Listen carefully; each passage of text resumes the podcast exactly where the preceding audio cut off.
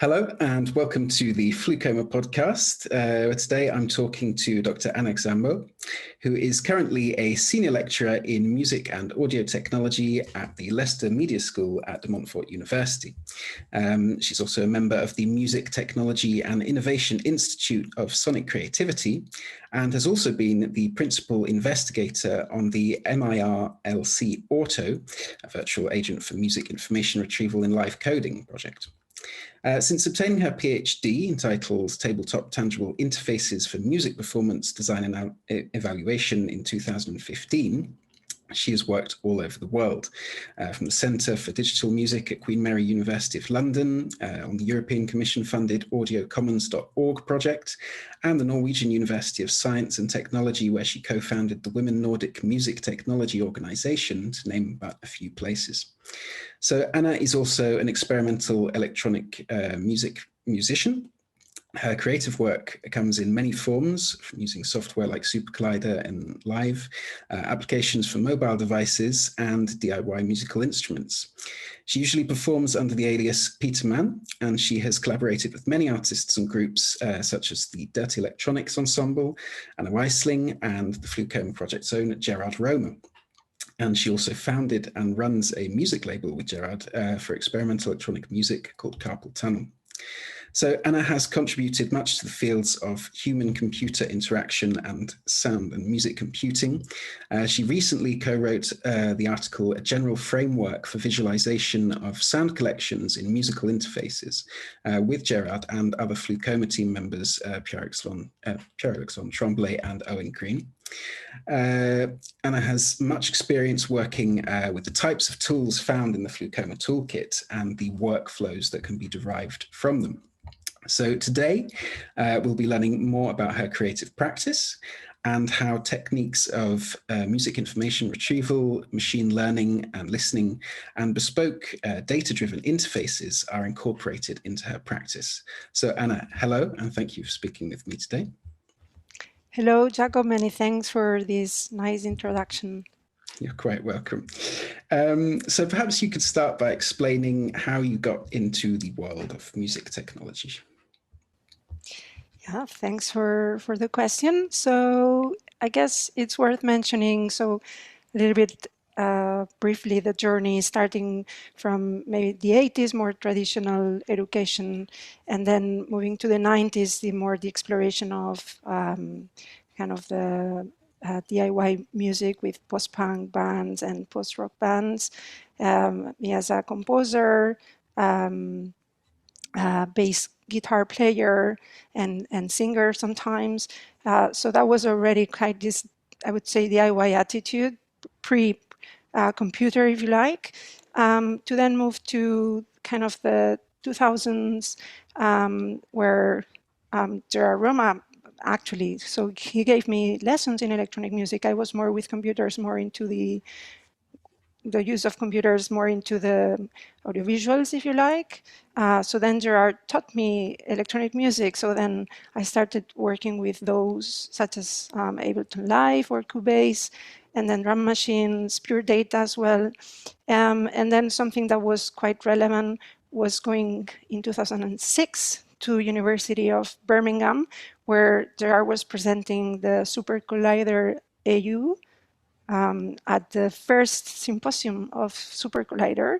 And getting exposed to this community was just a blast for me, just getting to know, you know, that you could make all these amazing things. Um, so then in terms of milestones, this was one big milestone, uh, getting to know electronic music and getting exposed to the Super Collider community.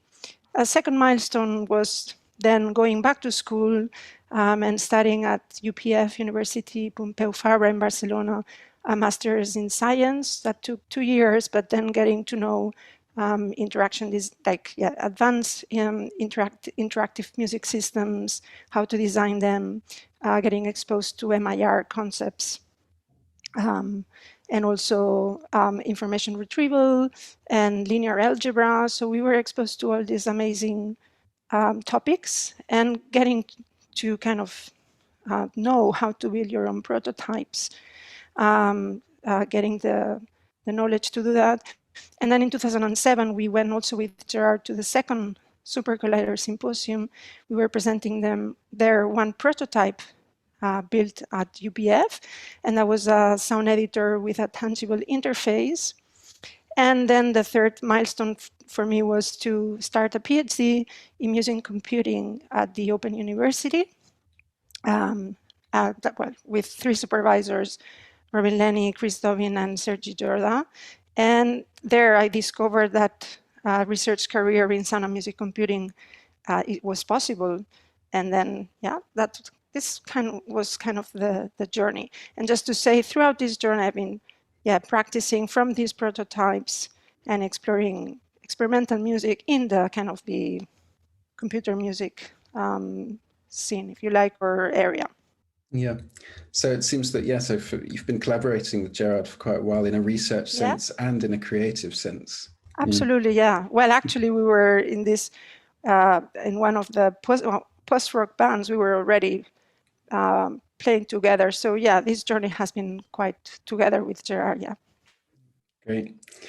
Um, so I think uh, an interesting project to hear about, um, to get a good idea about uh, some of your work is uh, something that you've been working on recently, which I believe is just coming to a close now, which is the MIR, so Music Information Retrieval LC Live Coding Auto, um, a virtual agent for music information retrieval in live coding, uh, which is funded by, which was funded by the EPSRC HDI Network Plus grant.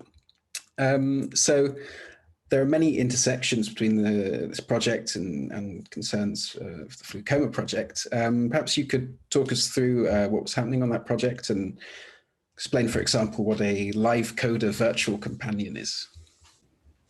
Yeah, thanks. Um, yeah, I guess, well, first, yeah, there are many intersections uh, with Flucoma and the Milk, Milk Auto project, by in short, Milka, which is the kind of the class or the uh, contribution in terms of the of the live coding environment that you can use that implements uh, the concepts that I will present now.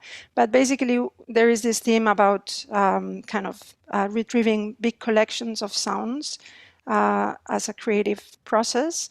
And that's something that also Flucoma is interested in, but maybe the key, the key difference is that uh, for the Milka project, the idea is to uh, retrieve sounds from um, crowdsourced collection, so sounds from other people who have upload, uploaded the sounds on the internet, and in particular, um, Freesound is the would be the example. Uh, while whilst Flucoma perhaps looks more into the personal collections in a way, but still is this uh, this space of looking at big collections of data, um, and then using techniques such as machine learning and music information retrieval to kind of navigate throughout these big collections. Um, and then kind of um, from that, yeah, retrieve or browse sounds and then compose or creatively compose or perform with them.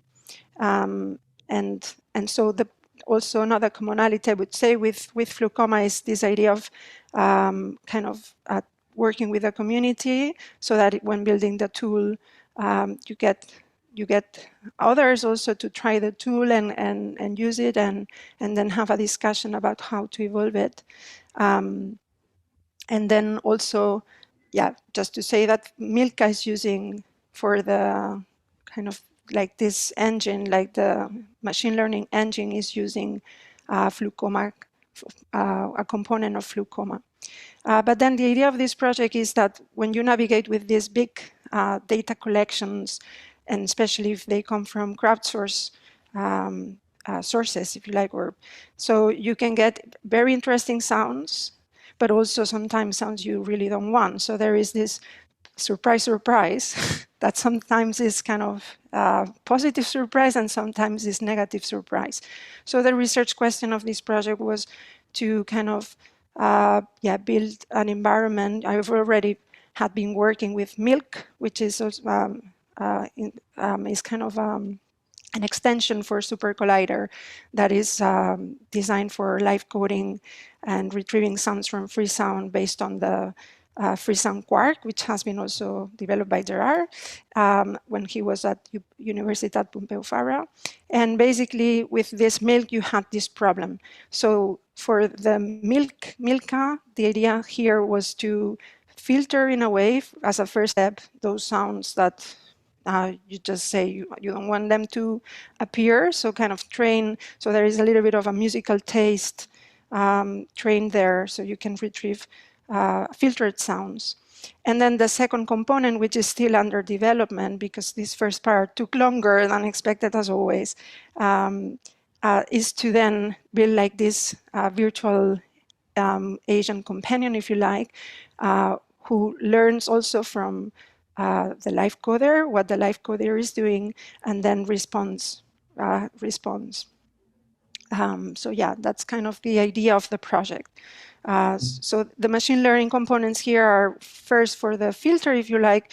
Um, it is to, well, it's using basically uh, kind of um, a binary classifier where there is behind the hood, you've been training good versus bad sounds.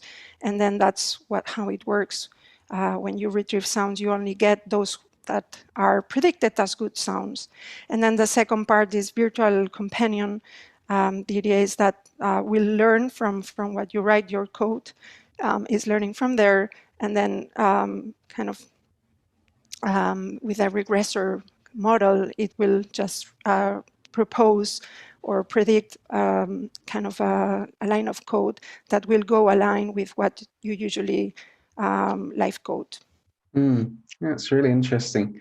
And yeah, no, that the whole aspect of um, so the, the, free sounds. Um, uh, uh yes, Gerard presented some of that work he did at the very beginning of the Flucoma project. I remember his presentation. Um, mm. Yeah, it's, it's a really interesting aspect, and we'll get back to that as well because I've got some questions about that. Um, mm-hmm. But first, I'd like to, to ask you so, obviously, a big part of this project is live coding, um, and mm-hmm. it's something that's obviously a big part of your creative work. So, um, I think it'd be really interesting to get an idea of what live coding is for you and how you kind of approach this concept in, in performance. Yeah, this is a big question. Well, what is live coding? And live coding is a big word, I would say, or umbrella term even. And so live coding is a practice uh, which you can define as an artistic and cultural practice that has been for now 20 years, which is quite long time. And you can find many different approaches to, to coding. Um, just to say that um, we have now a call uh, about a special issue that will be published at the journal Organised Sound, and that's live coding sonic creativities. The deadline is September the 15th of September. And the idea here is, as you can see in the call, it's also exploring, because it's so broad, um, exploring what I mean, what can we see as a future of live coding and these sonic creativities? What are what are the possibilities from live coding? But yeah, when preparing this code, we were with the co-editors um, Gerard Roma, Thor Magnusson, and also Lilandi. So the idea is that, yeah, live coding is, is a, a, a big term that includes artistic and cultural aspects as well. So it's not only uh, coding in real time and creating music, there are many approaches to it. But in my case, my approach is very much, I really like the, well, I usually work with Super Collider with live coding, um, sometimes also with um, uh, web environments, but mostly Super Collider, trying to develop my, my kind of tools on top of it. And I really like the algorithmic um, music element of it. So Super Collider is already an environment that is um, designed for algorithmic music, and then live coding exploring that kind of in real time. I'm very much interested in uh, defining systems, if you like, or set of rules, but then knowing that every time is going to be different. There, it will be a new instance. Um, and so also having some uncertainty, I like to in include, uh, which the algorithmic um, kind of approach uh, already brings, but then when uh, browsing sounds from Freesound, there is this little risk or risk, if you like, and I, I like this uncertainty of not knowing uh, or controlling the whole, the entire process. So getting sounds that might be a surprise. Still, it's good to have, you know, now Milka to try to smooth a little bit this hmm. uncertainty, mm. but that's kind of the approach I, I like, or I like to take with live coding. Mm. Yeah. Yeah. So yeah, as you said, it's, it's very broad somewhat of an umbrella yeah. term. Um, mm. I, I, mean, I saw that um, uh, for the Milka project, um, you stated that some of the core themes that you that you tried to explore were those of legibility, uh, agency, and negotiability in performance. Um, I was wondering if maybe you could unpack some of those ideas. Sure. So as you mentioned, the Milka Auto project has been funded by the EPSRC HDI network, which stands for HDI is Human Data Interaction. And this has been a, a bigger project uh, that was looking across different themes. One was art, music, and culture, which has been led by Professor Atau Tanaka. And, and my project was kind of inside this theme, but there are other themes. And altogether, the HDI network was looking into the use of data uh, in the context of intelligent systems and then how the, the user might lose control of this data and how uh, the user should regain this control even more with these intelligent systems. So then kind of we, we were provided in a way with this HDI network with these three tenets. And, and so it was interesting to then see or reflect these tenets within live coding and within like this Milka project. So the three tenets, as you mentioned, one is legibility. Um, and legibility was broadly defined uh, from the HDI network as kind of uh, yeah processes of sharing data about a person and then how others use and understand this data. And then this was a, an easy mapping with, with live coding where we have like this uh, kind of mantra, if you like, of obscurantism is dangerous, show us your screens, which uh, mm-hmm. you can find at the top or on the TOPLAP manifesto. So then the idea here is basically, I mean, there is already a will in live coding to show your code, be transparent, mm. uh, and kind of the code uh, represents the algorithmic uh, thoughts of the live coder, if you like, or that's kind of the, um, yeah, the the purpose. Uh, so yeah, this legibility is, is can be seen as a clear mapping with this transparency with the code when showing your screens. Um, the second tenet is agency, and that uh, relates with, especially with um, kind of intelligent systems. So this idea of the capacity of the of the of the person who's using the system to kind of control or modify um, kind of the, the processes, if you like. And so here, the idea disconnects with the Milka project, uh, with the idea that uh, when we were doing the workshops with the tool, um, there is there are two kind of two um, spaces you can explore. One is the training of the model, so this binary classifier, and then that's um, that's um, kind of designed in a way that each live coder can do it in a live coding um, approach. So that would be, well, so that means that each life coder can train their own model based on, on this uh, uh, yeah, binary approach of sounds you like, you don't like. Um, and then there is the performance mode where you just use the model you've just trained and you can train as many models as, as you like. Um, so, and we call this the situated musical action. So you can just train depending on, on what you want in a particular context, uh, musical context. Uh, so yeah, this back to this agency, how we can map that. So this is mapped with the notion that uh, everyone, each live coder can just uh, take agency by uh, just training a model, um, getting familiar with the Freesound database and training like these, these models uh, based on these situated musical actions. So that, that's the mapping here. And the third uh, tenet, which is negotiability. So this would be more um, defined from the um, HDI network, uh, that basically the people can negotiate in a way, or the people can ask those who create the systems to change things.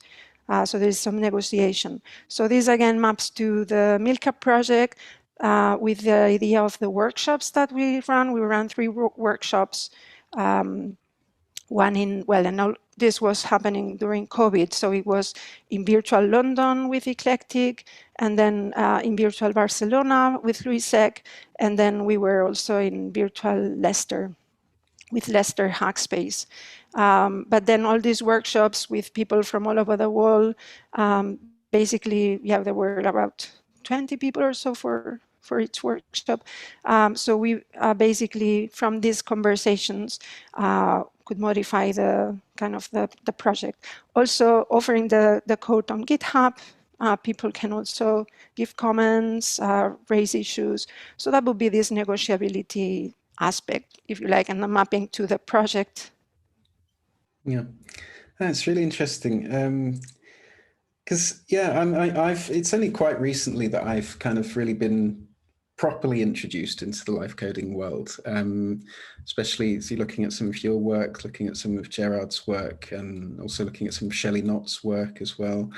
Um, and one thing that struck me as an audience member when I was watching Gerard's performance is that, so yeah, so he explained to me this idea of this trope in, in live coding that you show what you're doing, you share your screen, and it's that's that's always something that's that's quite important. And I think different live coders will approach that idea differently. Um, yeah, because he, I, I remember he had quite a simple interface, and and the things that he was live coding, he was you uh, as an audience member who didn't really um, know how his system was working under the hood. I saw function names that were quite evocative, like rumble and and bursts and things like that. Um, and I, I, I I witnessed sort of processes being put into motion, and I could you know correlate um, some things, but also like the the real workings of the system was quite hidden to me and i could i was only kind of half understanding what i was seeing and i mean it was quite it was really quite an interesting experience. And and so one thing that struck me was that um, in that example um, uh, uh, gerard was curating um, some of the things that were being shown to to us as the audience. Um, his his his obviously in any live coding system, you can't show all the workings, all the code that's underneath. You wrap things up in functions and in various ways of doing things. And I was just, yeah, I was wondering how you approach uh, this idea of what you curate and what you wish to share with um, with the people that are watching you. Uh, thanks for the question. Um, I guess, well, with the Milka is based on the milk uh, um, extension, also SuperCollider extension, which I developed previously and kind of uh, drive me to then uh, develop Milka. So Milk, which is this music information retrieval in live coding, was already, the idea was to encapsulate, if you like, um, uh, kind of, you know, encapsulate the code in a way that then it's easier to understand, so simplify it. Um, uh, and why that? So then it's easier to understand what is happening just looking at the screen. So I guess um, for me it's important for the, the proper live coder, but also for the audience uh, to be able to understand what is happening, simplifying the language. But then probably this is not everybody's cup of tea. Some people prefer to see more complexity, but this is my intake, and that's um, inspired by Ixi for example, by Thor Magnusson, which was also has been a live coding environment, very constrained, um, and that was a, an easy way to get into the live coding, understanding what's happening. Um, so yeah, that would be my take, trying to my take, trying to uh, simplify enough so that you can understand uh, the, just by reading uh, basic commands, what what are the things happening, maybe like Gerard, perhaps you mentioned he's using more the visualization aspect of things, so that maybe that's more abstract in a way or symbolic, but you can still see um, or understand processes through visualiz visualization. Um, but yeah, I guess showing what's really happening under the hood, maybe it's too much. but again, yeah, it's a good question how to like uh, there's a trade-off trade probably between showing complexity, so you show what's really happening, uh, but then simplifying in a way that you understand the processes, um, whatever level you have uh, from like uh, uh code lit literacy. Mm, yeah. Well, so you so you mentioned there some of the uh, visualization aspects um, that was present mm. in Gerard's um, uh, performance. Um, so yeah, that gives me a good chance to talk about um, the paper that you co-wrote with uh, with uh, mm. Gerard and Pierre Alexandre and, and Owen. So uh, so yeah, a, gen a, general framework for visualization of sound collections in musical interfaces, um, which outlines what I consider to be one of the kind of core workflows of the Flucoma toolkit. So to sort of talk very broadly, you have segmentation of a corpus, uh, you have feature extraction, um, and dimensionality reduction, which can help for visualization. And so it's been implemented in various different ways. Flucoma tools are designed so that it can be implemented in various different ways. Um, so we've got Gerard's uh, Fluid Corpus map library for SuperCollider, um, which deliver these data-driven musical interfaces.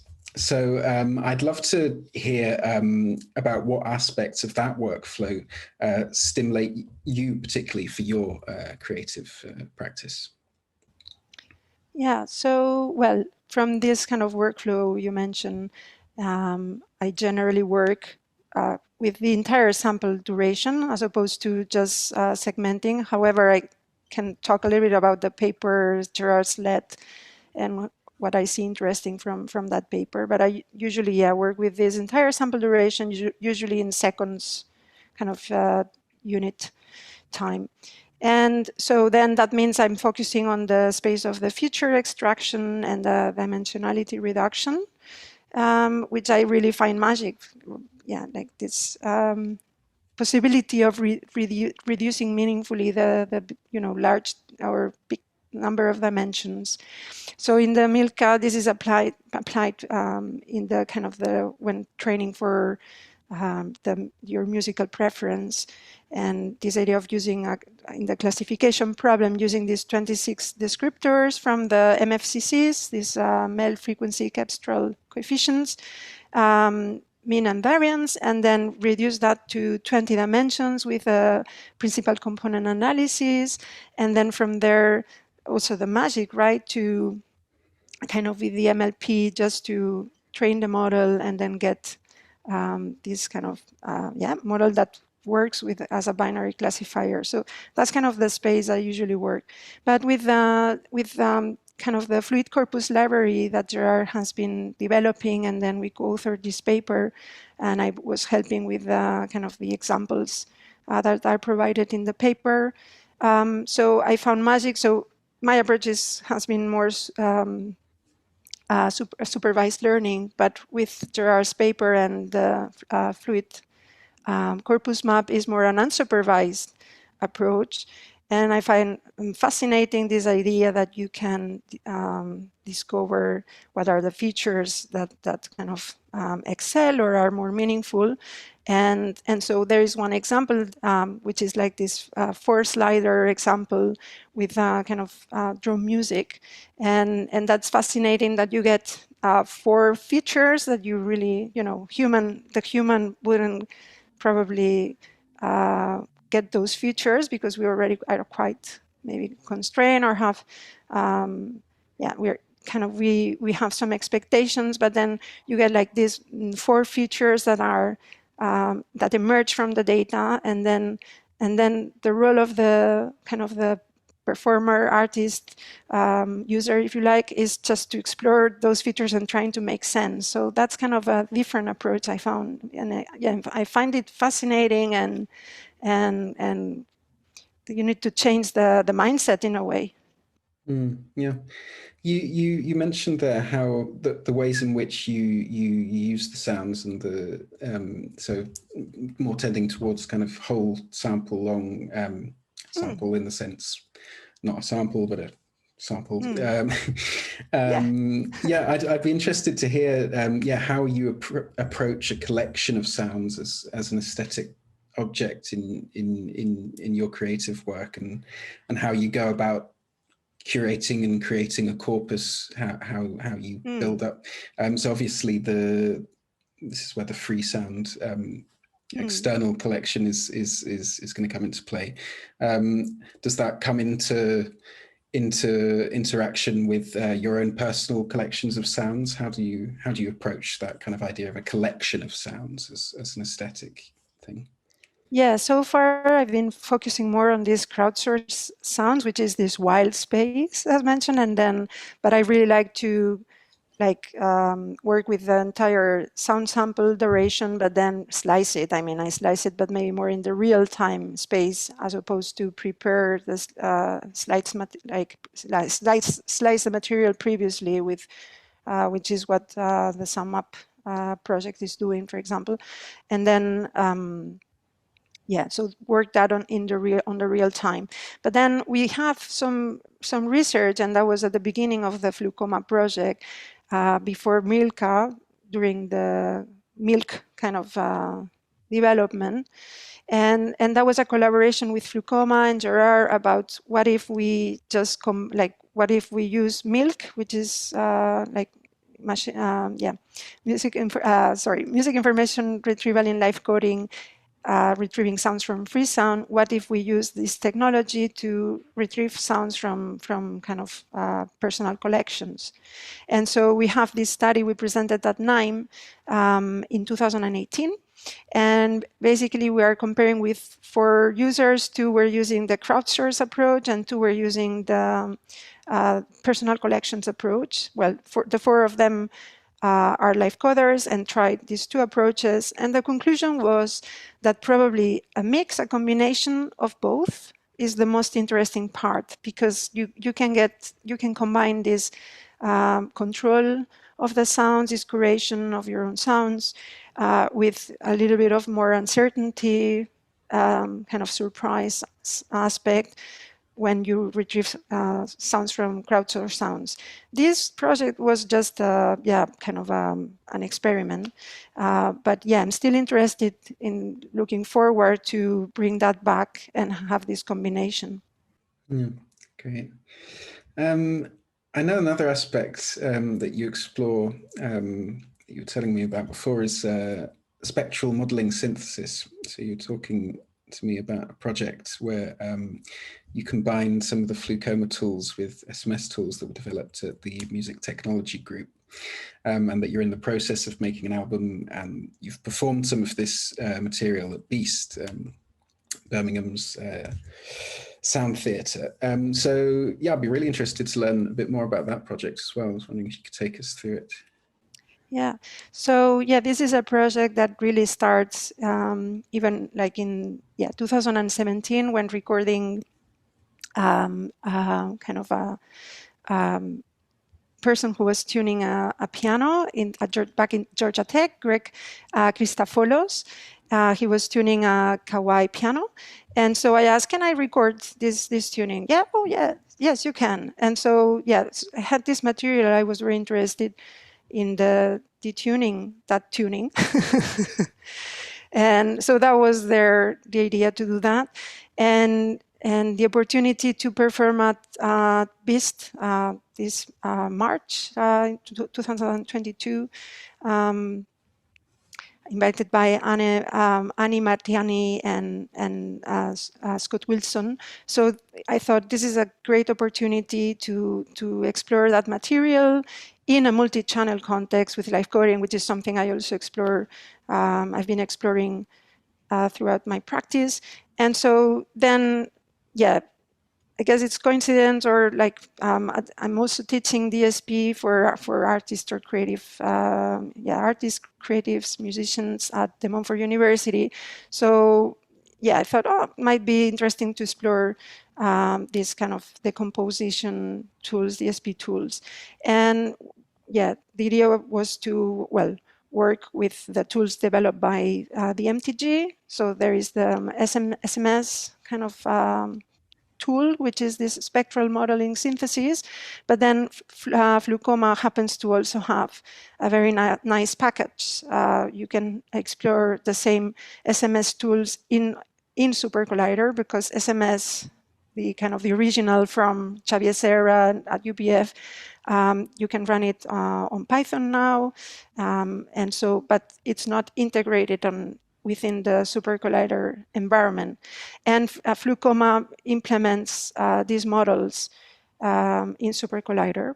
And then you can also explore the harmonic percussive source separation, AH, HPSS. Mm-hmm. Um, and so what I'm finding very interesting there is to yeah get like this separation of like the same signal. You get separation of the kind of the harmonic, percussive, and and kind of the um, uh, yeah this separation and and source separation, and then playing with this um, this file separately, focusing maybe on only the harmonic part or the percussive part, or distributing these different parts uh, in, in, in the different speakers or yeah direct them to different speakers.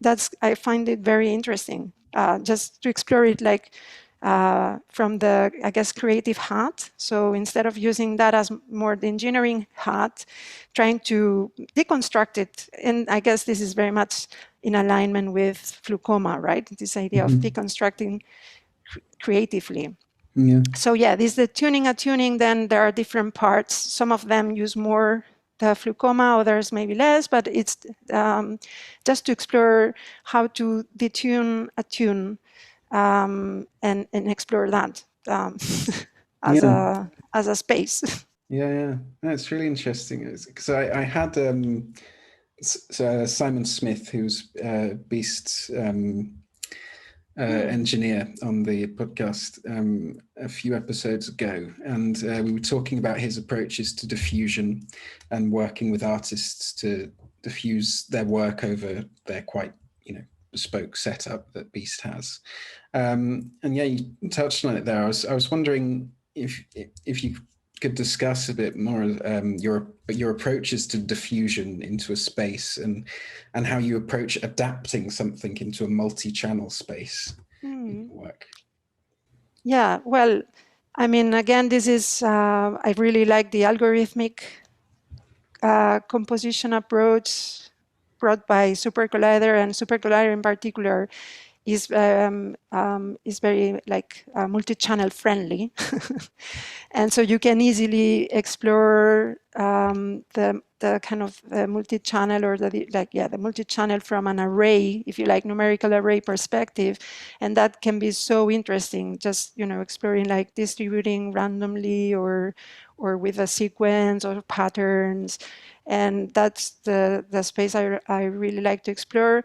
Um, and yeah, that means uh, playing with four speakers works well. But I've been even at Virginia Tech. I was at this workshop uh, where we had more than 100 speakers. So then that was like, oh my God, I mean, this here, all of a sudden you have this re high resolution and it changes so much. But still, you can still um, explore it with the same techniques of the algorithmic approach to to kind of uh, talk with the speakers. Mm, yeah. And yeah, usually it's textural. I work with textures with, when working with uh, multi-channel um, and noises. yeah, yeah. No, it's interesting because so obviously at Huddersfield, I've um, you know I participated in setting up the the HISS um, mm. several times, and and you know from from what I understand um, when PA was was kind of setting that whole thing up. It was kind of to it was kind of to answer the question of how do you diffuse stereo music in a space where you know um, the whole idea of the having the perfect spot in one place and mm. everyone else is kind of and yeah and so there was the whole kind of approach around that was um was around kind of stereo music and sort of diffusing tape music. But yeah, no, it seemed it's interesting to hear that um, yeah, you're really incorporating that idea of a sort of an array of different speakers into the actual practice mm. and, the, hmm. and the creation itself. Yeah, it's really interesting.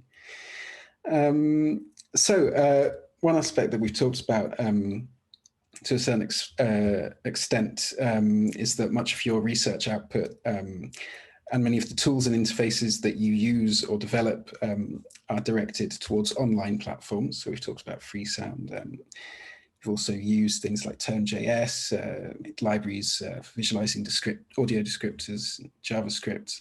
Um, so I'm, I'm interested to, to hear more about this and, and what you consider to be some of the affordances of, of online platforms. Well, yes, um, I've been interesting, yeah, always with internet and uh, the online platforms and what's possible. uh, even more when mobile smartphones came in.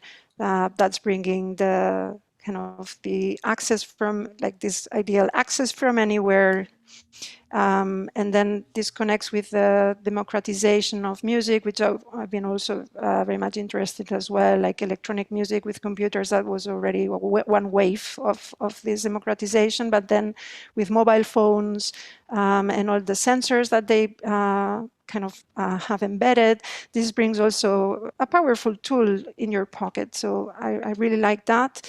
And so um, the approach that I've been exploring uh, together with Gerard Roma and uh, Jason Freeman, uh, we we've been exploring audience, the, what we call the audience-centric approach, or the, the approach that the audience becomes performers.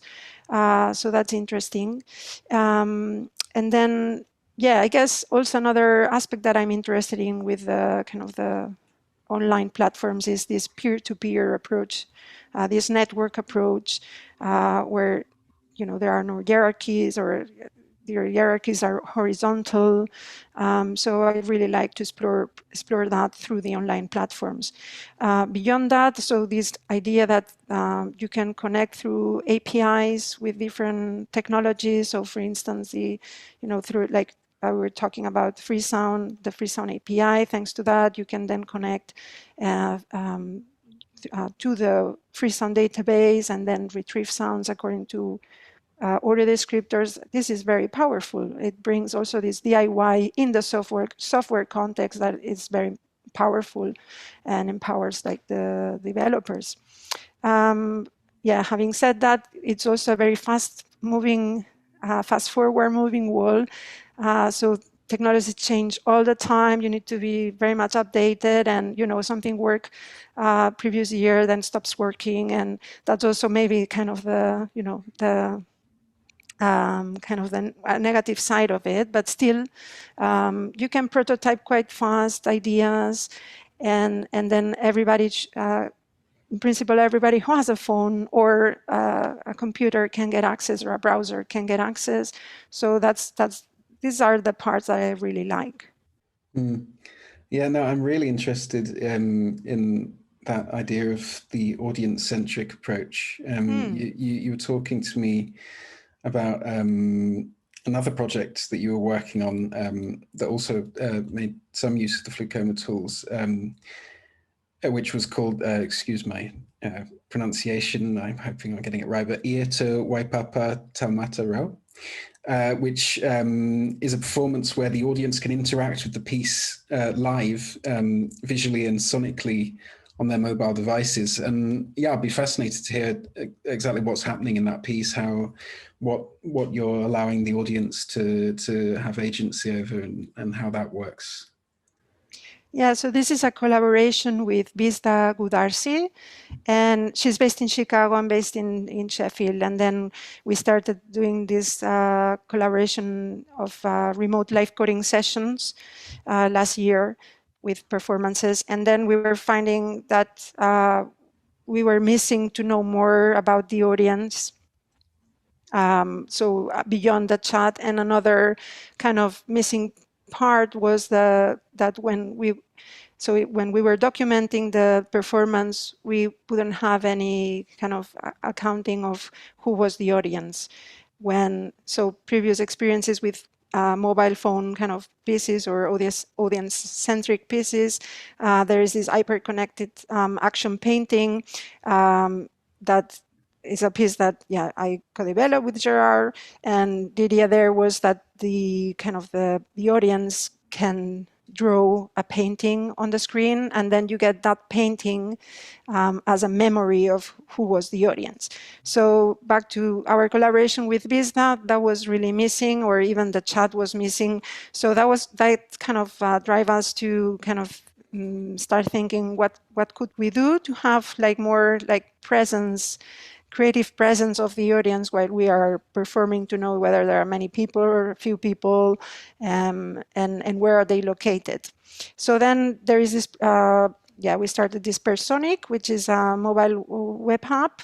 Uh, well, it's a prototype, very basic prototype, but let's call it a mobile web app. And we've presented this work at the new interfaces for musical expression conference this year and and so yeah the idea is that um, the audience members can connect to this url and depending on their location they get a, a, a bubble a colorful randomized colorful bubble that is located um, mapped to wherever they are uh, in the world.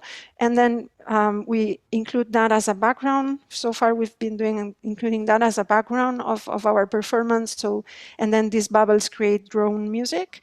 And so we've been integrating this drone music with our music. So in a way, there is some interaction. We've been running three pilot studies this month, kind of to refine the design and refine how to integrate better. But there is still uh, much work to do. But yeah, we at least got to a point that we can get the, the audience integrated with their this um, mass of drones that align with what we do. And then, um, yeah, that's kind of the, the intention. And so this piece you were you were saying, um, so it's the yeah ear to Waipapa Taumata Rau. So this has been a performance we've uh, presented also at the NIME conference.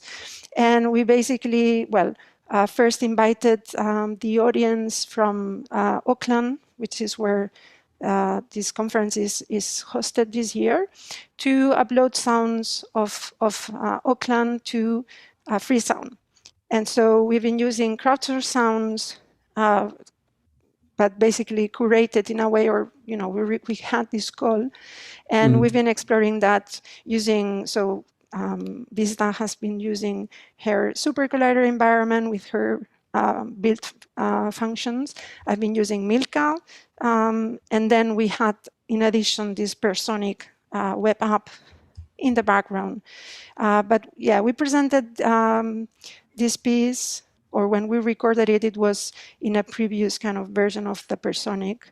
Um, and we've been developing it afterwards with these pilot studies. And yeah, just to also mention that the piece is inspired with John Cage's John Cage, A Dip in the Lake. So it's this kind of inspiration of, um, so yeah, Dip in the Lake uh, were sounds in Chicago, and there are some instructions on how to record those. But we're taking it or interpreting interpreting this piece very openly, but this idea of uh, working with site-specific sounds uh, is interesting to us. Yeah, that's really fascinating. That project you're talking about, you have that kind of tangible visual trace of that group of people that were in that mm. space at one point, and yeah, no, that's really interesting. And well, we call it digital musical persona. Mm, mm. Yeah, no, that's great and it's uh, yeah no it's it's so exciting for the future as well and and i think yeah perhaps even kind of informing again the, those questions of live coding where talking about showing workings of the piece to the audience and making that hmm. available mm. to them and and now people in the audience interacting with that and be, becoming part of it and yeah no it's, it's really really i think very exciting um, part of this music tech world that I'm, I'm really looking forward to see how that develops in the future. That's hmm. great. Mm. Um, so I thought maybe as a final question, um, kind of uh, um, staying along those lines. Um, so you've written a few uh, blog posts um, about teaching, uh, researching and creating uh, in the context of the pandemic and having to deal with various online platforms. Um, so I'm really interested to hear more about how you feel that um, the world of music technology has changed since the pandemic and the kind of strategies that you've met, you may have devised or be thinking about for dealing with some of those changes. Um, yes, this is a, a question that we are working actually with uh, Visda Goudarzi at present through this project and looking forward as well about what now hybrid means and maybe seeing the hybrid world as the maybe the the new normal. Um, so we've been in the pandemic just uh, exploring like other ways of working, other ways of of uh, connecting with people, and now back to real world. Maybe it's good to uh, support this hybrid world. Uh, but yeah, something we've been discussing with Vistas that probably now the still we have uh, we are in early days, so we could explore more new metaphors that support, like in, like in terms of interfaces, that support this hybrid world where we have people on site and people connected remotely. And yeah, this is something that um, uh, when I was in Norway before the pandemic, uh, we had I was uh, working with this, um, well, at the Norwegian University of Science and Technology in collaboration with the University of Oslo.